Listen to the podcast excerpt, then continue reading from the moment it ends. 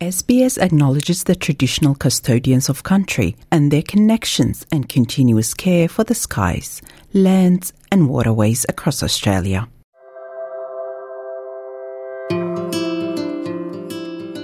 You're listening to Australia Explained, an SBS audio podcast helping you navigate life in Australia. Hi, do you want to know how inheritance law works in Australia?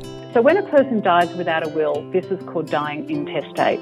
And there is a formula in each state set out in legislation which specifies who is to receive the estate and in what percentages. I'm your host, Maram Ismail. In today's episode, we'll explore executors' roles and asset distribution. You have no say in how the estate is distributed. Whether you're planning your own estate or simply curious about the legalities around it, stay tuned as we unravel the complexities of inheritance down under. Unlike some other countries, Australians do not pay the inheritance tax on the assets they inherit. Even so, strict inheritance laws are in place, and with more than 50% of Australians dying without a will, the courts often intervene. When someone dies, they can leave behind assets passed on to relatives or friends. This is known as a deceased estate, and those who receive it become the beneficiaries. Melissa Reynolds is the Executive General Manager of Trustee Services for State Trustees Victoria. She explains the types of assets that people can inherit. Assets can be things of commercial value, like houses or bank accounts, cars, shares, or household contents. But it may also be items of sentimental value. An asset can be gifted specifically. I give my car to person A, or it may be a legacy, like I give my neighbour the sum of $10,000. Or an asset may be left generally. For example, I leave the whole of my estate to my children. Inheritance is more straightforward when someone has prepared a will, outlining how they wish their estate to be distributed after death. In the will, a legal entity, known as the executor, is appointed to act as a trustee of the state. The executor is responsible for carrying out the deceased's wishes and ensuring all obligations are met. An executor can also be a beneficiary.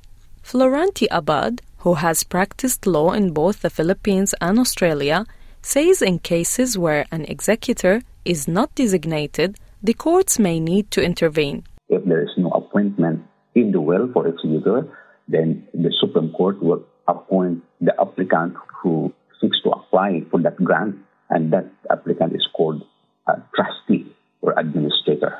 The executor is a trustee appointed in the will, and the administrator is a trustee appointed by the court but not in the will. Suppose you've been appointed executor but feel you can't manage the duties. In that case, you can authorize your state trustees to act on your behalf. This government agency assists the public with end of life matters. An executor must contact the beneficiaries and apply for a probate. Melissa Reynolds explains. Probate is a court order and it proves that the will is valid and it permits the executor to administer the estate. The Supreme Court records every application for a probate. You can view the Supreme Court probate registry in your area. However, Ms. Reynolds says too often someone dies without a will, and the law must determine who receives the inheritance. So, when a person dies without a will, this is called dying intestate. And there is a formula in each state set out in legislation which specifies who is to receive the estate and in what percentages. You have no say in how the estate is distributed. The person deemed to have the greatest entitlement to the estate can lodge an application for a grant of probate or they can authorise a public trustee to administer the estate. The formula used to distribute assets without a will is called the Succession Act. Most assets usually go to the surviving partner with the remainder to any children. For example, Mr. Abad says the New South Wales Succession Act lists the relatives in a particular order. If there is a spouse or a de facto partner and there is no children, all of it will go to the partner. In the absence of a partner or children, then it will go to the parent. If there are no parents, it will go to the collateral relatives like the uncle, aunties. If there are none, then the grandparents. Then if there are none, then grandchildren. And then if there is really nobody, then it will go to the state. Fortunately, we don't pay inheritance tax in Australia, but there are financial obligations to be aware of.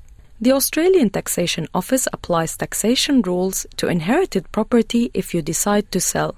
Certified Public Accountant Akram Al Fakhri explains. There's no tax consequences to the deceased estate if it was the deceased residential house, but if there was two properties and one was rented out, the residential property is tax free, but the investment property would attract capital gains tax. CGT applies when you sell an investment property that was purchased after 1985. Mr. Al Fakhri says the usual advice is to pass the property on to the beneficiaries rather than selling them first even if the plan is to divide assets among family members, because there is a tax free period on residential properties. You've got a two year window to sell without incurring capital gains tax if you're a beneficiary. But if the beneficiary uses it as their principal place of residence, then that will carry forward. Like the deceased had it as a residence, the beneficiary has it as a residence, and even if you exceed the two year period, it'll be tax free because it was never used for income producing purposes. Bank accounts are also inherited. Therefore, you must declare any bank interest in your tax return. If the estate includes shares and they are converted to cash and divided among beneficiaries, you'll also pay CGT. Mr. Al Fakhri says the tax free window applies if you inherit an overseas property. For example, if it was a place in Europe, it was sold within that two year period and then the money comes to Australia, it's declared and it falls into the Australian rules and, and it becomes tax free. The only problem would be that if there are peculiar tax laws in the particular country that it was sold in, then perhaps the transaction would be caught by the tax regime of the country it was sold in. Special CGT rules apply when a beneficiary is a non resident, so it's best to seek professional advice. But what if there is no will, or you believe you are entitled to an inheritance but aren't included in the will? You have the right to challenge that under the Succession Act. This process is called a public family provision claim. Florante Abad says the Supreme Court can even vary the will.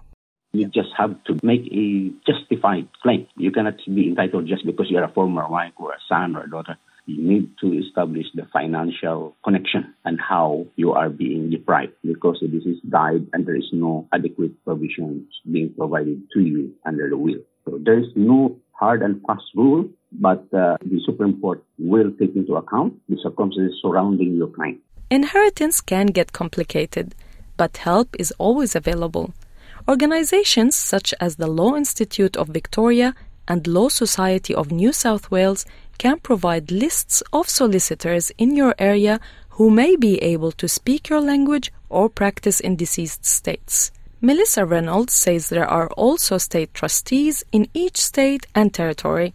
The public trustee or a solicitor who specialises in deceased estates will be able to provide assistance. You can access free guides on things like making a will and acting as an executor on the State Trustee website. Thank you for listening to this episode of Australia Explained, written and produced by Melissa Compagnoni and hosted by me, Maram Ismail. Australia Explained managing editor is Rosa Germian. Until next time. This was an SBS audio podcast. For more Australia Explained stories, visit sbs.com.au slash Australia Explained.